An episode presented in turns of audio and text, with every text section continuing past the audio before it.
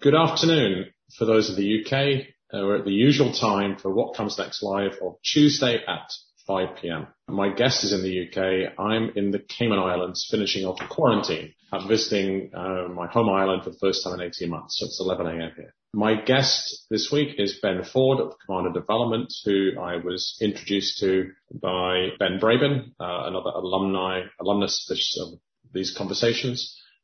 So you can look up Ben, the other Ben's conversation another time. Been meaning to talk to Ben for a long time, and lots of engagement on Twitter where we're both there pretty much a lot of the time. And some people call it a cesspit of humanity, exact words. But actually I find if you're selective about who you engage with and how you engage, it's a wonderful way to connect to people and learn.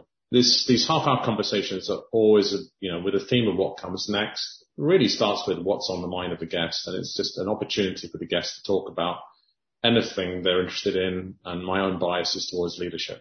It can be anything at all, and if you viewers or listeners check any of the previous 60 or so shows, they're pretty eclectic. One thing that's common is all of the guests are interesting, so and often inspiring, just to push the bar up a little bit for you, Ben. So, welcome Ben Ford. Thanks, Tom. Yeah, I've been looking forward to this as well. I've seen a few of your previous conversations, and yeah, obviously we've been back and forthing a little bit over Twitter. So yeah, it should be fun. Cool. So, what's on your mind? Or tell us a little bit about yourself first, and then what's on your mind. Sure. Okay. So yeah, my name's Ben. I'm a technology person, I guess. That's getting more and more difficult to define. So I spent 10, 15 years in startups and finance, building stuff and leading teams. And over the last, 5 years, I've really been sort of trying to fit two things together. One's further in the past is my history. I spent some time in the Royal Marines before I was a technologist, and then trying to apply things that we learn and do in the Marines to building better teams in technology, which I thought for a very long time were very unrelated. Turns out when you find the right kind of doctrine and the right books, there's quite a lot of crossover. So lately I've been sort of diving back into technology and helping non-technical businesses build the right systems. And I guess what's on my mind really is, how can we think of leadership as a system rather than a set of skills? That's the one thing that I've kind of realized that the military really does. We have this idea in our head that the military is all about training great leaders, and that's all about building people's skills up. But actually, I think the military and other organizations that have a good culture or doctrine or leadership, it's as much about building the skill within that organization as it is the system within the organization as it is the skills. Okay, so leadership is a system rather than a set of skills. Interesting.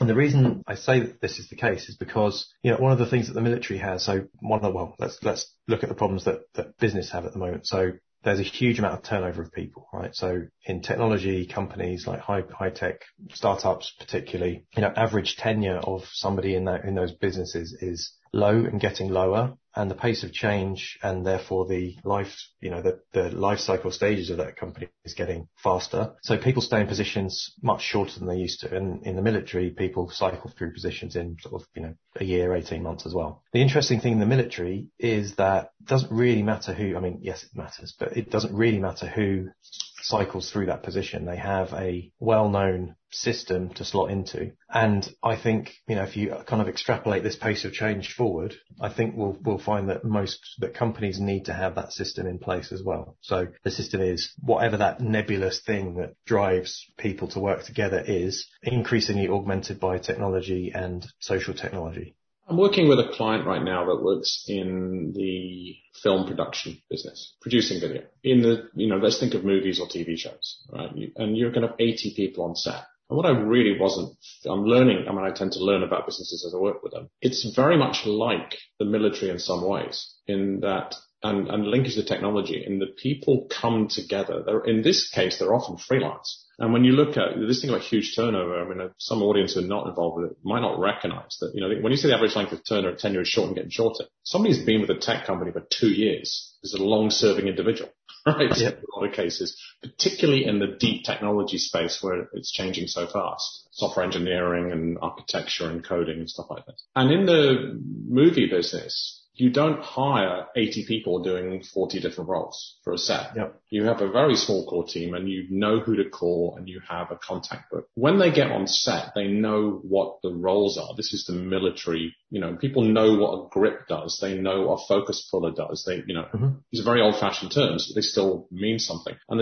there is a hierarchy of development that happens. One finding really interesting is when you talk about system, you say that nebulous thing that draws people to work together. I've been finding this pace of change bit has really driven my work for the last 7 or 8 years because as another guest on the show, Chris Vanderkyle, talks about, we're living in the fastest times we've ever lived in and the slowest times we shall ever live in. And so when we talk about systemizing it, and bear in mind, I'm a recovering chartered accountant. I do numbers and data and logic and rationale. But it's something when you don't know what's going to be in front of you tomorrow, right? And in the military, that might be, you know, the Mike Tyson adage of everybody has a plan till he gets punched in the face. You know, if somebody was, you know, looking to guard the perimeter of Kabul airport in the last couple of weeks, they've got no idea what's going to come at them the next moment. Yeah.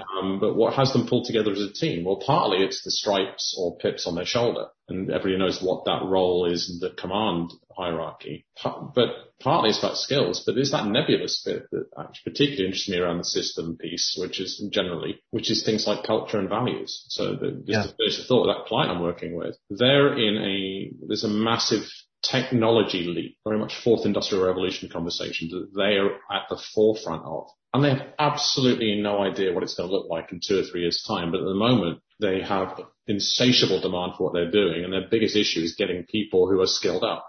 And the skills they skill them up with will be irrelevant in about 18 months' time. Yeah. So how do they, you know, what's the thing they're working on with me? I'm not the tech guy, or the technical guy either, but I'm working with them on, if you will, a system of leadership.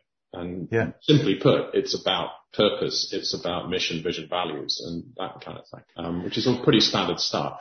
Yeah. In a way, but it is fairly nebulous, but you kind of know it when you see it. Yeah. So just a few thoughts I'm reflecting on, and back to you. Tell us more.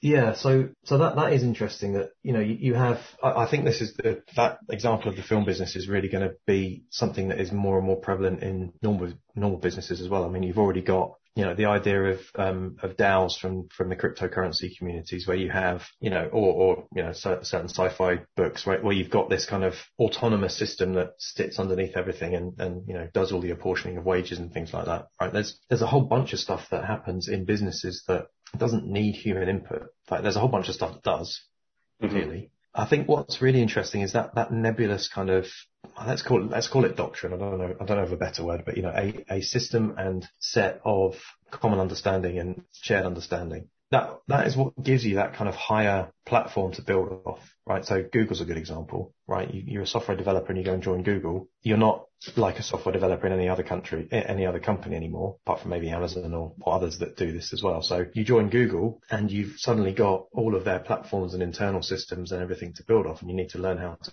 do that, which means that when Google spins up an experiment or tries something new, the amount that they have to build is much smaller than, you know, let's say if I was going to go and try and build something like that myself, right? And increasingly, that platform is more and more available. So, you know, Google invents something, Amazon invents something. They make that available through an API. And as a software developer now, if you were going to go and build something new, you would have to build a lot less of that stack than you would have done 5, 10 years ago. So it's increasingly becoming more about how fast you can learn because the opportunities are more fleeting. They have to be addressed quicker. Threats are, you know, more immediate and they come up more often and they need to be mitigated. And, you know, whatever this system of leadership or doctrinal culture is, it's what allows you to reorientate quickly. And, you know, maybe we could get onto a bit of OODA loop stuff there because that's really what this is about, is building. Yeah. I mean, we can do that in a second. But is this not to challenge it? Is this, when we think about the concept of a corporation, right, at a fairly simple core level, it's a place people are employed by and they go to work. And I'm 55, you're a lot younger than me, but, you know, my parents' generation, it was get a good education, get a job for life. Within 10 to 15 years of that, so we're talking 20 years ago, right, when I was hiring people, I would, if they stayed anywhere for more than 4 or 5 years, right, this is 15, 20 years ago, I would be wondering why. Really? But because there's always the opportunity to develop yourself. Now, this is at certain levels of, skill and education and stuff. But now it's like, is that ever, the idea of, to be honest, you fast forward 10 years, is anybody ever going to have a job? In certainly the sort of industries we're talking about, they're on the bleeding edge of this. Because if it's about how fast can you learn, then you get to the point where you're pretty replaceable, because the more it's built into, when I did computer programming, right, we're talking the olden days. Right. And the one element I give to you is there were no drag and drop widgets or chunks of code. You literally typed it into a compiler. Yeah. Right. So the very early days of C, which hasn't fundamentally changed, but the difference is you wrote every line of code. There was no cut and paste. Now that's a long time ago, nearly 40 years ago. Right. But now it's, as you say, it's increasingly you have to learn less because the tools are there. But humans tend to like structure and stability. This is one of the reasons I'm finding there's a lot of fear-based behavior around vaccines and all kinds of stuff. It's just, it's an expression of wobbliness around ambiguity. So I'm just wondering, when we look at this and go, so when we talk about systems, there are nebulous systems, doctrines, leadership, a system is set of shared understandings, whatever those referring to, which can be consistent no matter what the tech is and no matter the pace of change. But underneath there, if we get to the point where we can't have an underpinning which makes it commercially valuable and purposeful to have a large corporation or even a small corporation, these days, look at the amount of stuff that you can get done by somebody on Fiverr. Yeah. That used to cost you thousands. So yeah. There was a thing going on a couple of weeks ago about, there's pretty much nothing you can't do for $50,000 to set up a company. Now, $50,000 is a bloody high barrier for a huge amount of humanity. But yes, it's very valid. It used to cost $5 million. But I'm wondering what this means in terms of systems. It's like... Yeah, that is an interesting one, isn't it? You could certainly make a pretty strong argument over the last 18 months that the systems of our society are creaking somewhat in the pace of something that changes like COVID, right? The shakiness of our, what Daniel Schmachtenberger calls, epistemology, right?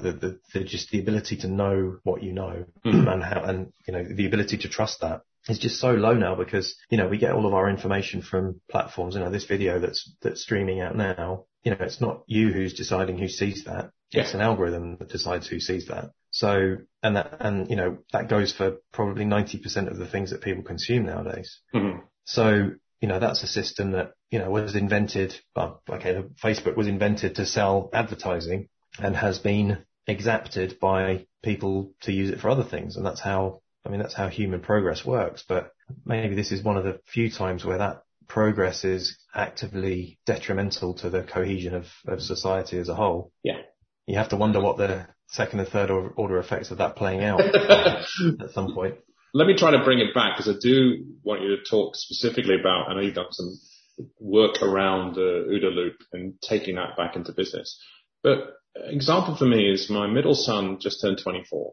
And a number of years ago, he was fortunate enough to get an interview at Cambridge College to study economics. He didn't get in, but he came out from the core interview, which was with amazing professors, dons, they call them, a couple of whom are Nobel laureates in economics, right? He wanted to do econ.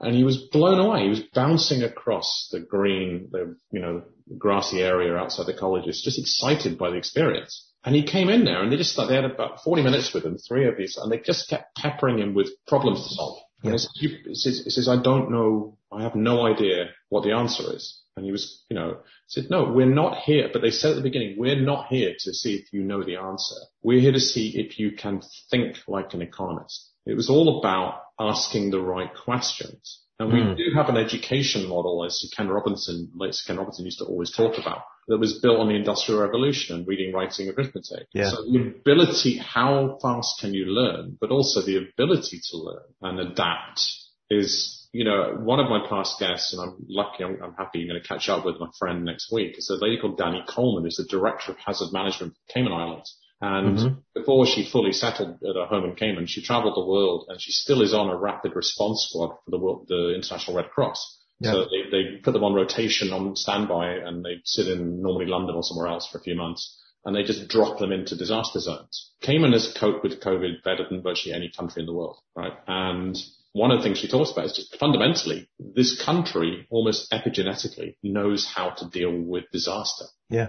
It's systemized almost at a gene pool level. Yeah. Right? That you think ahead, you look at it. The Israelis are somewhat like this too after their experiences in the 60s and 70s. So I think there's something about, if the things we don't have to learn because they're built into us systematically, whether it's a corporation or an individual, then that can leave room for fresh kinds of learning. Some of those, there might be several you can talk about, but one of those core things is this idea of OODA, which, is my simple way of expressing it to people, is how fighter pilots make decisions, right? But talk a little bit about that, because you've done a bit of work on that of late.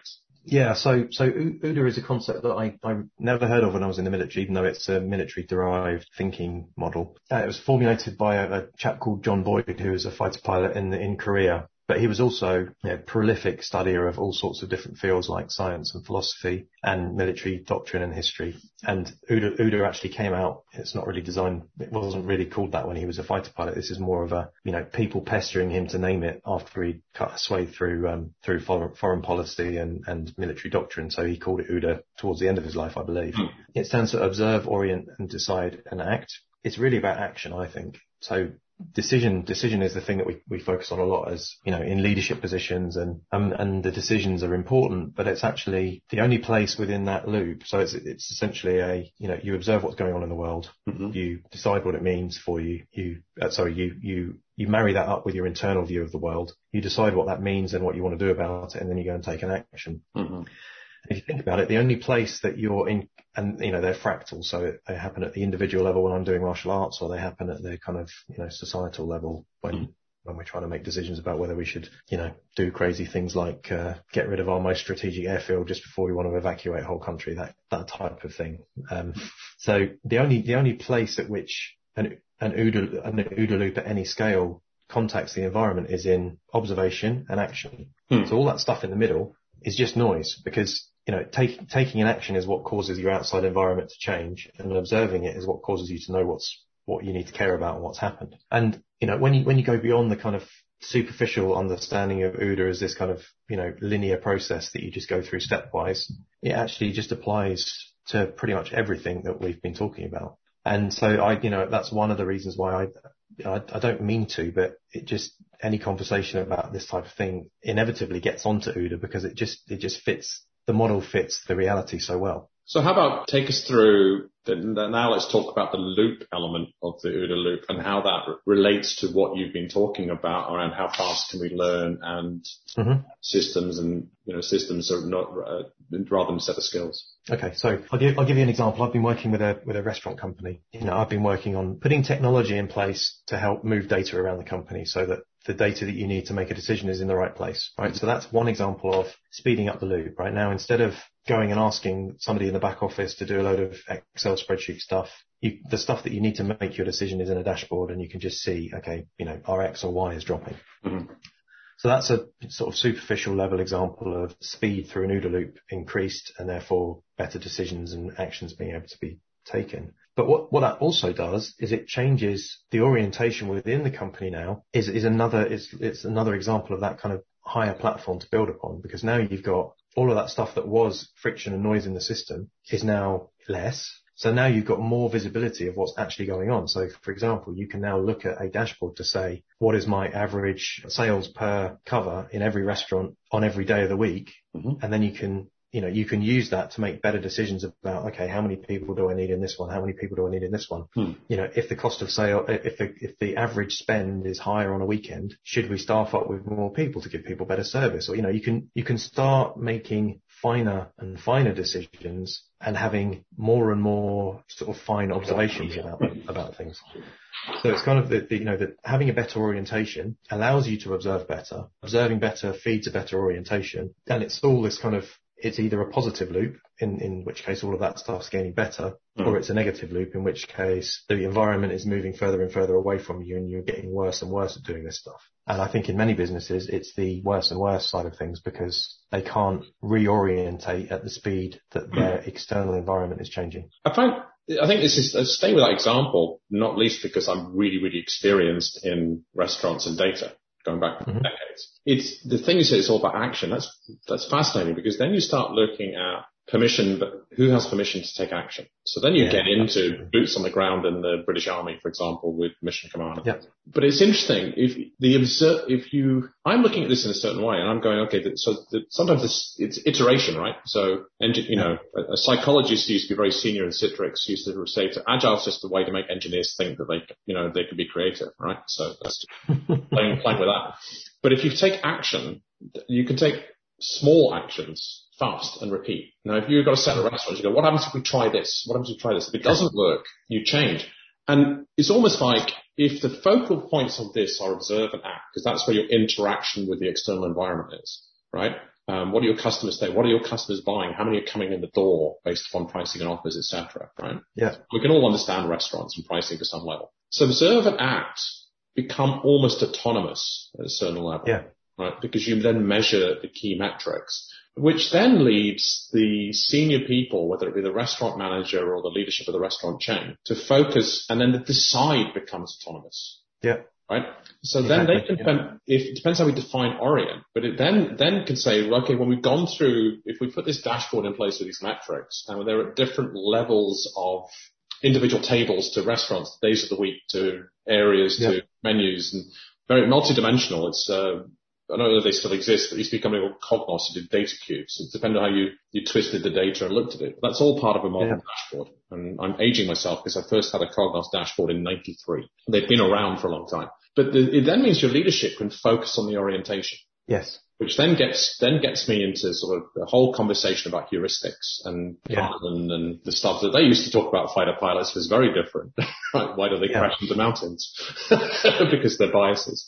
But that's really interesting, because then you can have applying just that conceptual framework into data, which then becomes information and knowledge at different levels. And you can say, we could just have that check in, and somebody can be sitting outside this and going, well, what's our overall vision, right? And how are we behaving towards our customer? And is our purpose this?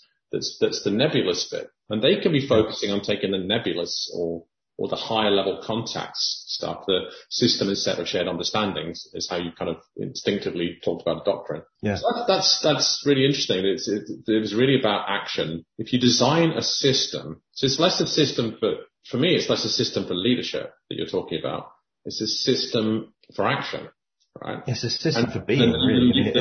That's what, I mean, it's all orientation. Towards, I believe that towards the end of his life, Boyd was actually thinking about changing his diagram. So the diagram is this, observe, orient, decide, act, with lines indicating the feed forward and feedback loops within it. But I've heard from one of Boyd's contemporaries that he was thinking of just making it all about orientation, right? So the way I draw OODA, which, I'm no authority on this. I would defer to anyone that actually knew Boyd any day of the week. But the way I draw it is it's a circle with observation coming in, and there's successive levels of kind of, to your data point aggregation, right? If you're sat in the middle of an organization, let's say you've got 40 restaurants, right? You don't need to know how many people are walking through the door at any one point. No. What you do need to know is that restaurant A tried this thing that was really cool, and it seems to have driven an uplift in revenue, and you want to be able to know whether you can apply that to other restaurants, right? So there's that kind of autonomy, right? The autonomy of, instead of trying one thing per company that takes 6 months, have each autonomous restaurant be constantly trying multiple different things, and have the language to be able to aggregate all that back up and understand how that needs to change your operating model, if you like, or your orientation. And then feed that back down, or, even in, in very advanced organizations, it's doesn't even need to go into the middle of the organization. It's just something that spreads by osmosis through the kind of informal networks. That's this intangible orientation system of leadership, system of operations, system of taking action. That is the thing that I think will separate the performant companies from the non-performant ones, or, whatever a company becomes, whether it's this kind of nebulous, loosely aligned network of individuals, or whatever the future looks like. Will companies in the future look more like Al-Qaeda or the Taliban, of little cells that kind of individually have skills that come together, meet an objective, extract the value, and then pull apart and go and do something else? Well, I look, pulling this together a little bit, about 20 years ago, I was one of the founder members of a network called Global Scot, which is Scottish business people around the world, but also Affinity Scots. And one of them was a guy who'd gone to university, Edinburgh University does exchange programs to the States. And he's from Texas. And he's still there. And he was the senior guy in the business around purchasing, right? And it was the big Texan supermarket chain, grocery store chain. So they were selling even then in the billions. And he was telling stories about how they were able to compete with Walmart because they cooperated with them. Walmart got into supermarkets and stuff like this, or grocery stores. Yeah. And he was showing examples then of how, near the Mexican border, what they stocked in the shelves in a low-income area was different from a posh area of San Antonio and this kind of thing. But I can just imagine if they continued, not spoken to, his name is Jody, I've not spoken to him for about 20 years, but if they continued that and they put all the data around it, which I imagine they have, then you do have each supermarket becomes an autonomous cell. And it's not actually, you're then moving away from it being informal networks. There's a level of empowerment that which goes back to the Lance Corporal and Armored personnel character carrier with 2 or 3 people, being not having to wait for a radio command, right? Yeah. And then go, okay, they get a dashboard, they get to see what works. And by the time the regional manager comes down to El Paso, they go, how come? When I was here last time, you physically oriented the store differently. You've dropped all these SKUs, you've put all these other ones in. And, nearly 30 years ago, I did work for the supermarket chain in the Cayman Islands. And their biggest thing was they couldn't analyze their number of individual package units, SKUs. They had over 30,000 on the shelves. So back in those days, we used Excel and basic databases to analyze it. But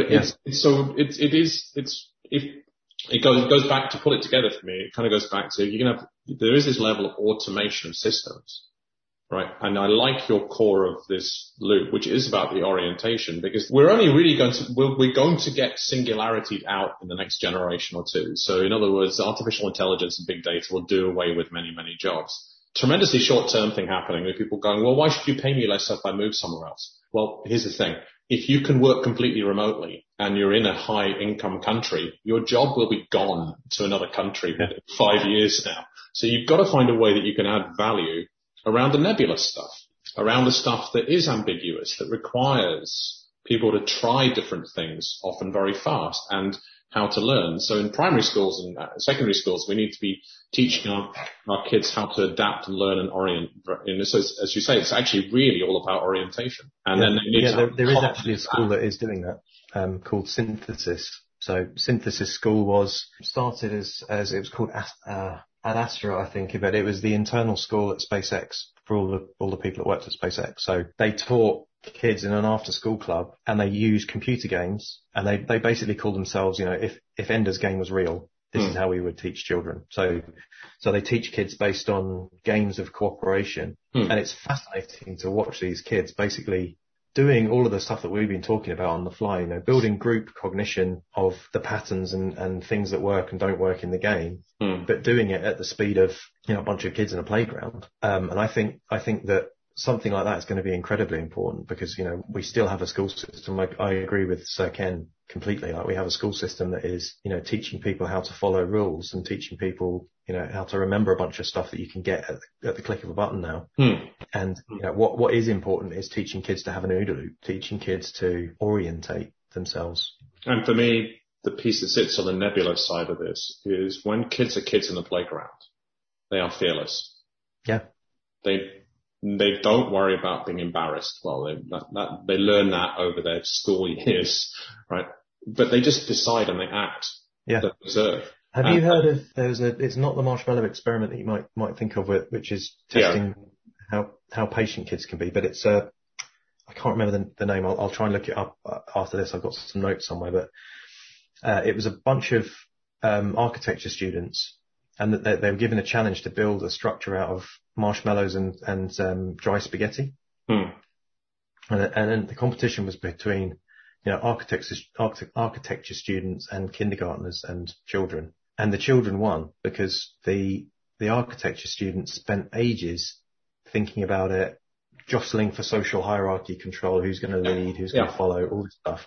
And the kids were just like, utter chaos, try this, let's try this. And they ended up pulling almost like pulling genetic patterns that work out of this kind of chaos and building a better structure. It's a form of the marshmallow experiment, and it's one that's used often in team development workshops with corporations, right. And it's the exact example. What you've done is, for me, you put an overlay on it of a conception. So if I was running that, if I was still doing that kind of work, which I don't do anymore, but if I was facilitating that kind of team building thing, I'd love to be doing that physical exercise, then slamming them with the fact that a bunch of 8-year-olds do this much better than you, right? And then explaining your OODA loop concepts, right? So, so anyway, you've got somebody knocking on the door, and it must be dinner's ready. Time for you to go see the kids. And that's one of the joys of this environment we operate in. So we have gone a bit over time. Really enlightening and so much more powerful than a Twitter conversation. So I'm really glad to have you on. And maybe I think we both live broadly in the London area, don't we? Or whereabouts are you? Yeah, I'm in Kent, just outside London. Yeah. So maybe we can actually meet in person and have a ramble through the woods or something, because I live south. Yeah, that would be awesome. Yeah, we could. Definitely, there's like loads more to dig in here. Absolutely. So I'm really glad we got to bring some focus to it, back and forth. And as always, I'd like to just leave you a last word. I don't really have one. I'm hungry. Dinner's on the table. That's a lot.